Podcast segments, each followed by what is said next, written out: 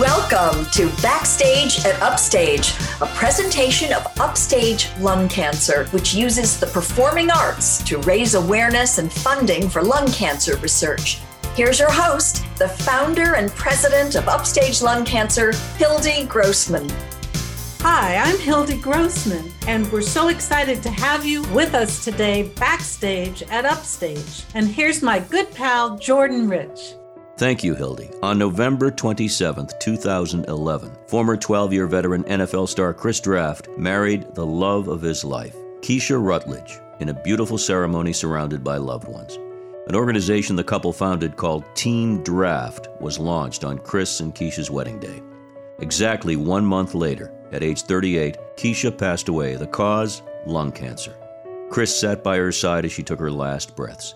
He was inspired and determined to create Team Draft with the goal of changing the face of lung cancer.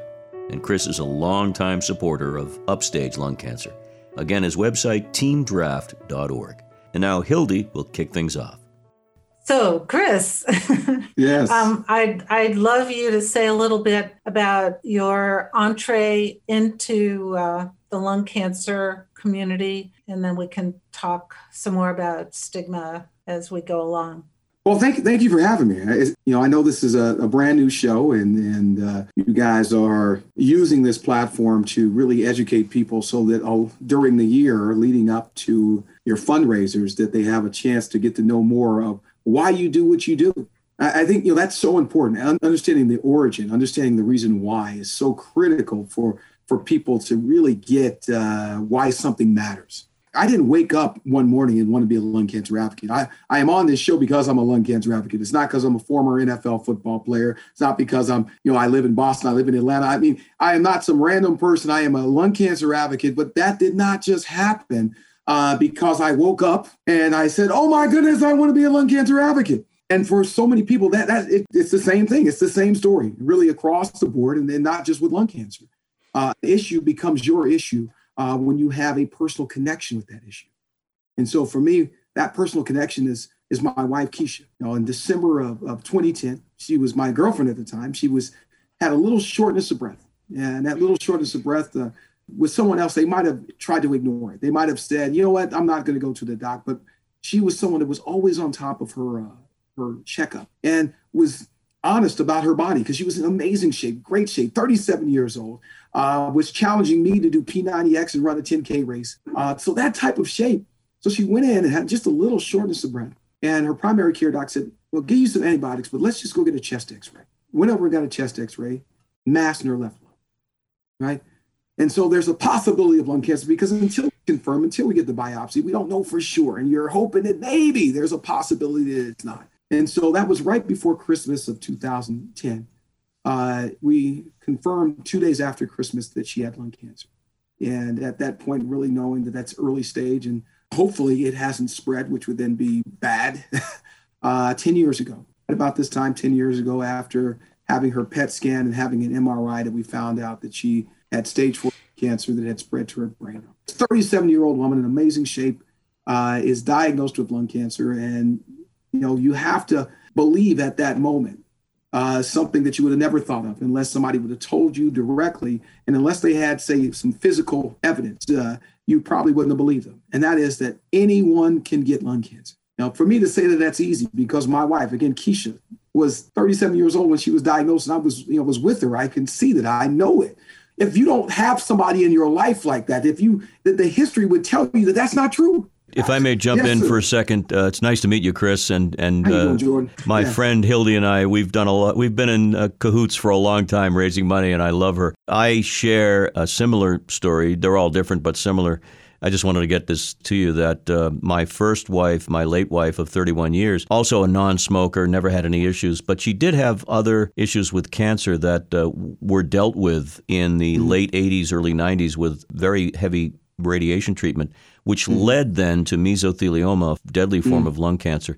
So even though the circumstances are different, there's that sense of, well, what did we do to trigger this? And no one knows the exact answer, but it's it's really a problem that affects people from all walks of life, as you say, and that's so important to make that message clear. Yeah, it, it, it's so important to understand that anyone can get it. But what I, what I'll tell you is it's it's important to not just completely focus on the cause so much that you don't focus on the person that hasn't. And so I can right. tell you is that my wife was in amazing shape and and we could have easily and she could have easily been worried about how did I get it? How did I get it? That is not a winning battle. right. Mm. And so my wife chose to to move forward and focus on what she could control. There's people that will study that one. But in terms of somebody that has it, is to be able to stay focused on each day and make sure that you stay in the moment and what she did was did a great job of putting together an amazing plan with all the tremendous resources that we had around us. I mean, she knew medical people like crazy, and they really rallied around us during that time. Her family rallied around us, and and then she just had a, an amazing spirit about her, where instead of thinking about the loss that was cancer, the you know, the loss of things, she found a way to to find joy in each day and, and kind of push that, you know, not that it's easy. I mean, it's, it's extremely difficult of what she did was to be able to mentally allow herself to see the positive in these days when she's 37 years old and, and literally everything about her experience at stage four lung cancer, not being able to be on some of the newer targeted therapies at that particular time and just going to chemo and that so many things meant that dreams that she had were just getting taken away, taken away. But her faith was so strong and her mind was so strong that it allowed her to continue to find joy, you know, all the way up until uh, she passed in December, December 27th of 2011. I was going to say, I, you know, my own experience with uh, lung cancer that was found by accident. I'm also, I eat well. I don't smoke, which is the first question anybody asks you. You know, do you smoke? Um, you know, I'm I'm active. I move around. and so it's the same thing it, it, when it happened when i received the diagnosis it was um, it was kind of mind-boggling at that time um, i didn't know anyone who'd had lung cancer um, for me personally it felt embarrassing i had this image in my own mm-hmm. mind mm-hmm. of who gets lung cancer it's certainly not keisha not some beautiful dancer, some, you know, uh, amazing, you know, creature on this earth. It's like my mind, it was this sort of uh, this sounds terrible but this is how i thought about it. Some you know some guy in some bar with a light you know one light bulb swinging back and forth a you know three day growth of beard like six beers in front of him and a giant pot belly. That was that's the face of lung cancer at the time. So, so if I can if I can interject something because I know we're going to talk about stigma, it's important for you to to not make the image that you're that you're kind of depicting that you're uh, you're kind of describing uh, that that image is not something that you came up with. That's an image that was taught to you. That's an image that you were shown. Right. That is what's so important. When I'm saying that anyone can get it, I'm saying that I nobody would know that anyone can get it, right? That I had to find out because I wasn't taught that, right? Right. right. We both is we, an example that anyone can get it. Now, I'm not trying to debate that. All I'm saying is that that's what it is. That's the truth. But if we don't tell people, then how would they know? They wouldn't know. And I always said, I always said, if, look at me. If I can get lung cancer, you can get lung cancer, mm-hmm. which, you know, usually makes people, you know, sort of stop in their tracks. But it's true. That's that's just the way it is. But I agree with you. There are images, there are prejudices, stigma associated with lung cancer. And I, I think you're absolutely right about you have to be taught. Yeah, that's so the key is just to recognize that. To recognize yeah. this is about how we were taught, right? And then once you get that, then it allows you to be able to work back through it. And so my wife was diagnosed, but I played in the NFL for 12 years. That was my 13th year. I was with the Redskins right before in training camp before Keisha was diagnosed. So I built a relationship with the NFL. We're talking about the number one platform in America in terms of media. This is a platform. If you wanted to change the face of lung cancer, then you would want to be able to use that. And so before my wife passed, we were able to uh, get married November 27, 2011, and we launched our Team Draft Initiative, which is committed to changing the face of lung cancer. And part of that, you know, again, is really using anytime that you take a stand, you use the resources and connections that you have time, talent, and treasure really kind of guide those uh, guide those ways. And so I'd already been in contact with the commissioner of the NFL. I actually spoke with him 10 years ago, January of 2011, and he said, "What can we do? What can we do?" You know, that is so critically important that the, you know that the lung cancer community. I've told this story a number of times, and the and the problem is, is as I tell it, people are thinking that the NFL should do all of the work. That if they said that they were supportive, then why didn't they change lung cancer? Because they can't by themselves. Because they we need the experts to actually validate that lung cancer is bigger than just getting people to stop smoking. That it's bigger than just the great American smokeout. So hmm. unfortunate thing is that before Keisha was ready to stand, before team draft was established, I went over based on the commissioner introducing me. He set up the meeting at American Cancer Society. And I said to them, you guys, you know the meeting, you know, my, my wife is diagnosed with lung cancer, you and you know that the commissioner is on board because he set up the meeting. You know, the NFL's on board because they were a part of this. You know, all my teams are on board because of that. Right. So when my wife is ready, what we want to do is work with you guys to raise money for lung cancer research. Well, the response was, all we have is the Great American Smokeout. So when somebody asks me, you know, why is it that people only know about the connection with smoking? And I'm saying, well, the answer is very easy. If that's all you've been told, then that's all you'll know. And if the experts aren't willing to change, of course, even more so, that's all you will know. Well, I think that's also because they thought they would have the biggest bang for their buck. If they could get people to quit smoking, then the problem's solved. Nobody's going to get lung cancer. Well, we know better right? Well, and, and that's where I was saying, Hildy, is that the key is the cancer or disease game plan is the same across the board prevention, early detection, treatment, research, and survivorship.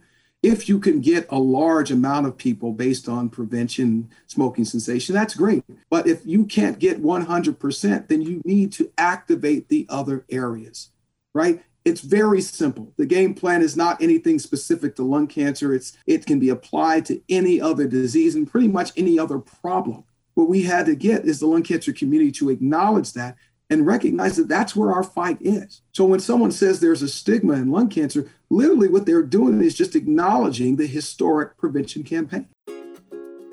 We'll get back to the podcast in just a moment. Upstage Lung Cancer exclusively uses music and the performing arts to get the word out about lung cancer. Through concerts and activities, Upstage helps fund much needed research. As the saying goes, find it, treat it, beat it. Please subscribe to this podcast series and tell your friends. Oh, and if you'd like to join our efforts, consider a donation of any amount at upstagelungcancer.org. And now, back to the podcast.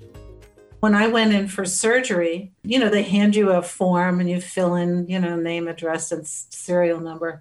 So one of the questions was, Do you smoke? And I had this wave that shocked through me. And I thought, Thank God I don't smoke because I would feel so much shame and humiliation. Mm. That shouldn't be, because again, we also know even for people who do smoke, uh, they they're they're not you know, they should not be the target. Well, so the problem is if you actually think of it as a target, And I think that's the real issue. You know, if, as victims in this lung cancer community, uh, we, we're taking something that's an obvious question that they ask on any intake uh, for any cancer or any any disease, any doctor's visit. They do that all the time right. because of right. lung cancer, they're taking it to heart in a different way. And so the reality is, is that in this country, the cigarette industry got indicted for predatory marketing and, and making their cigarettes more addicting.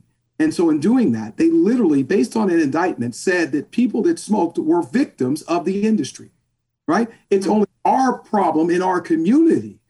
So, our community has to acknowledge them as victims and be willing to fight for them. Mm. Right?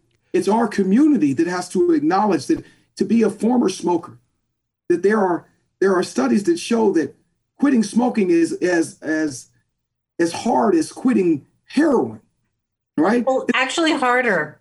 Yeah, well, the, the, I'll tell you. I'll tell you why. If you go to methadone clinics, you can get people off heroin, but you can't get them necessarily to quit smoking. Well, it's well, that addicting. So if we look at that in those in those in that aspect, I'm saying that literally the companies got indicted. They created victims based on it. The people that have been able to stop smoking, former smokers, You're literally talking about them accomplishing something, one of their greatest accomplishments of their life. If we don't celebrate that as a community, it's our fault. It is our community that that enforces a stigma if there is one. We have to validate that our people matter. We have to accept that someone is a current smoker that is a victim of a system. We have to love the person that was able to fight mm. and become a former smoker. We have to acknowledge that there are never smokers will get this disease. And then we have to stand up and fight and make it clear that prevention is not enough and not wait for somebody outside the community to do it, but make it clear that whatever works for everyone else is the same thing for lung cancer. Prevention, early detection, treatment, research, and survivorship. Anything else is unacceptable. I have a question that I'd love both of you to tackle, and it's the elephant in the corner of the room. And of course, I'm talking about COVID 19 and all the impact that that's had, which is legitimate. Uh, it's a terrible, terrible scourge. So many people aren't even going for their regular checkups or for scans. And we know that the attention paid to things like lung cancer, which is a serious, serious killer in America and across the world, has faded. What, what's your what's your stance on where we are and what we need to do in lieu of what we're dealing with with COVID? We'll start with uh, you, Chris. So, I, Jordan, I think that's a, it's a great question for you to ask. Um, I would say that cancer across the board you know the diagnoses are down i mean they they're dramatically down we have studies that say that and that's not just lung cancer uh, that's because it you know, in terms of understanding how to make it safe for people to go to the doctor, that's been a difficult process. So to say that that's a lung cancer issue by itself is wrong. It's tied to then dealing with COVID and making sure that the hospital system gets back to normal, making sure that we understand the rules that allow people to have confidence to go back in. So it's not just that you have something going on, but do you have the confidence to go to the doctor? Do you are you able to go to the doctor? Do they want you to go to the doctor? Which again, that's bigger than than lung cancer in, in terms of that. But here's what I'll say in, in terms of COVID from a positive in, in terms of impacting the lung cancer community uh, moving forward is that if you have a respiratory disease where it's impacting people's lungs, then which cancer will have the biggest direct connection to COVID? And so, as we're in the middle of it right now, we're not talking about survivorship as much, but the real issue kind of moving forward, and it's just a very easy, natural question is that what, how has it changed getting COVID where you had to get hospitalized? How does that change your risk factor for lung cancer? So, when we say anyone can get it, I mean, that looks totally different when we've had this COVID virus really affect our country. And so potentially that completely, you know, that changes the numbers and changes the people. Uh, but that's something that we have to study. That's something that naturally begs research uh, because of the amount of people affected by the coronavirus. Right, and I think it's going to be very likely that the that the numbers do go up, especially for people who have had COVID, and um, even people who have had COVID without major major um, symptoms it's it's very possible that sometime later down the road it's going to impact their lungs and and, and potentially lung cancer.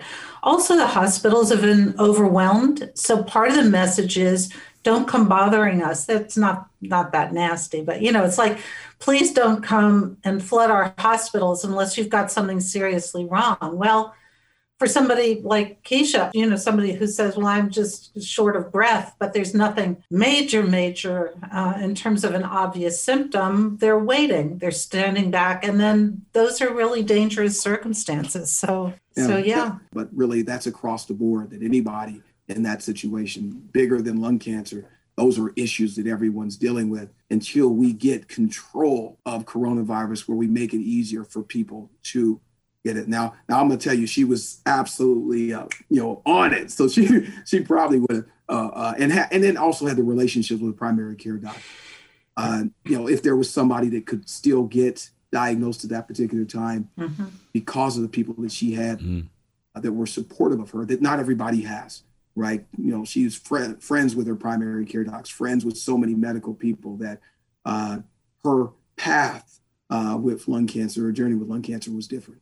It's interesting. My wife, same idea. As she fought very bravely and uh, and didn't allow it to change the person she was. She was a teacher and a mom and a wife, and and she retained her life. And I think that's also that stigma thing we talked about. Can you also focus on what your organization has been doing in the last couple of years? Because we want people to go to the website, obviously, and find out and support. But uh, what have been some of your initiatives?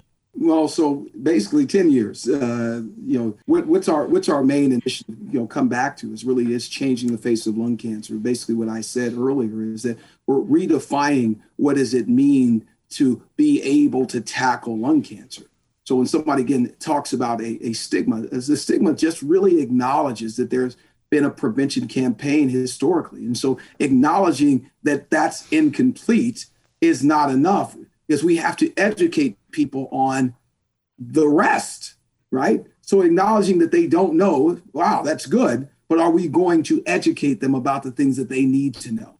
And so that's been our commitment of really saying that it can happen to anyone, but recognizing that, I, you know, I can show pictures of my wife, but that's one person, right? The people need to see people. They need to feel it. They need to know it, that it can happen in their community. They can happen all over. I mean, that's what breast cancer does. They say it can happen to the women in your life. It can happen. It can happen. It can happen. And so lung cancer needed to grab a hold of that same message of it can happen. It can happen. It can happen. And research matters. Research matters. Research matters. Along with early detection and, and treatment, and then we need to max these things out because our mm. people deserve for us to fight at a level that is all in. And so that's again, that's what our mission of changing the face of lung cancer is. Is is acknowledging that anyone can get it, knowing that prevention is not enough, you know, accepting that it takes early detection, treatment, research, and survivorship. And if we don't say it, if we don't stand up and say it, then nobody else is going to do it, right? So mm-hmm. don't blame other people.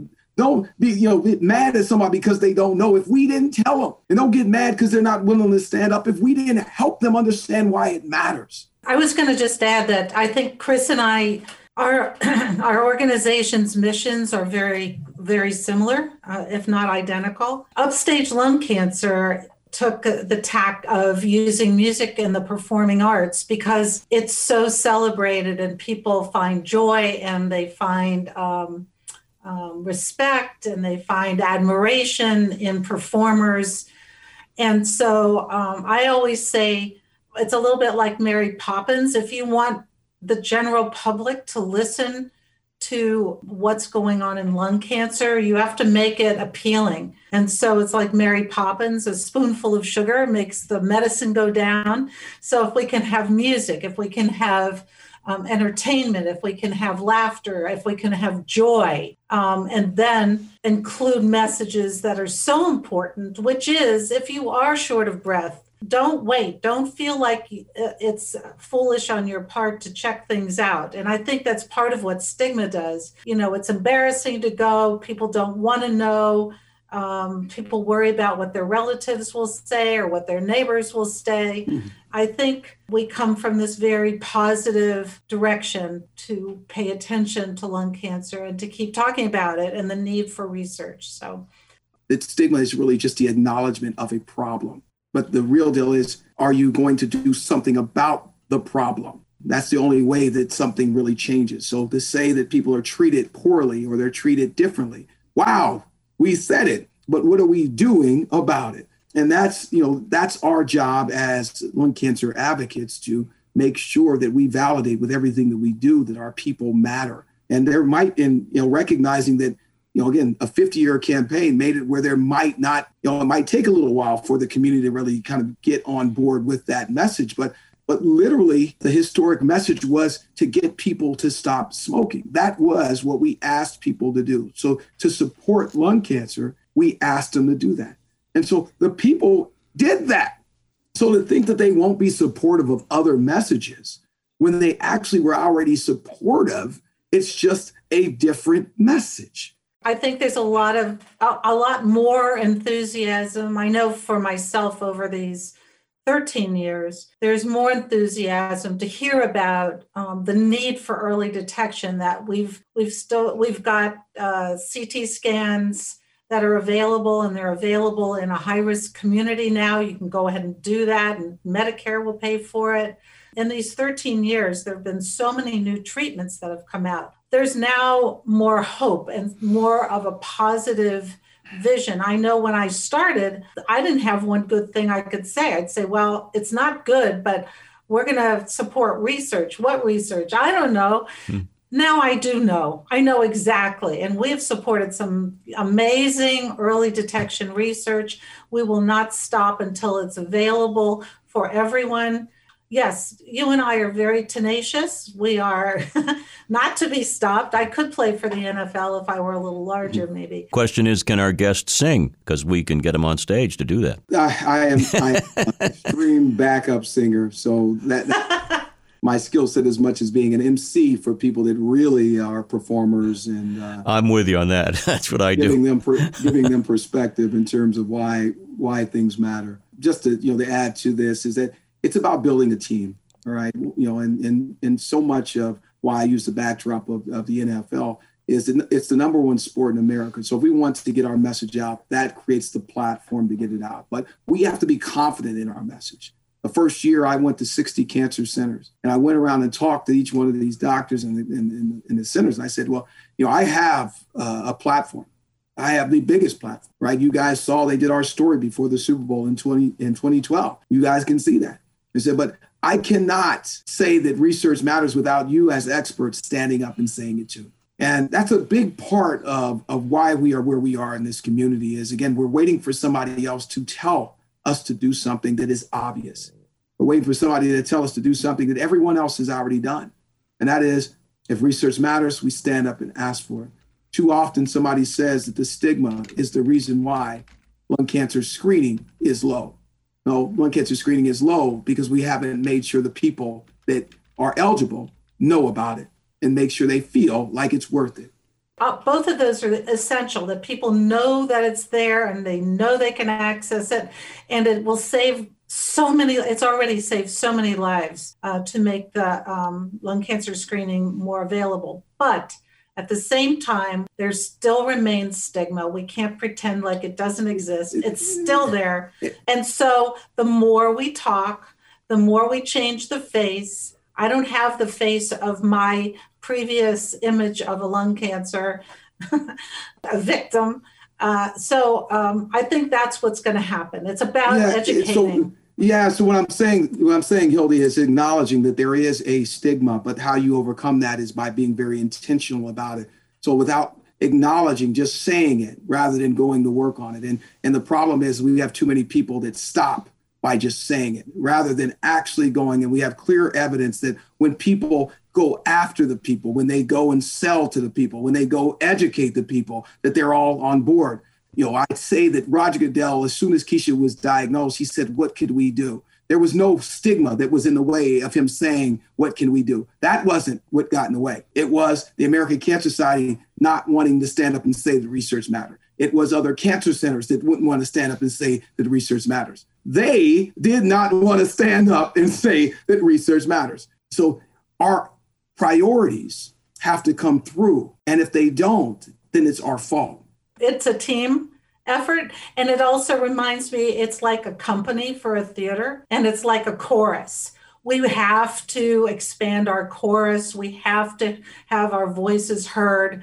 We have to make sure people know research matters lives matters. Lung cancer continues to be the number one cancer killer. We need to address cancer in general. So i think what we're talking about you know impacts you know anyone with cancer anyone with cancer in the family. So it's about being strong being bold sing or say so, what's necessary. Yes we have to re-teach everyone. Then to change stigma to schmigma, which was my my theme for this. You know, it's like stigma schmigma, like who cares? We can say who cares once we have been specific, once people do know what needs to happen, once they have been educated, and once they stand up and do the work, not just wring their hands. So I got you. Or I would say that the stigma comes from just a prevention campaign. And so the way we deal with that is when we decide that our people matter enough to make sure that we let the people know we let the medical community know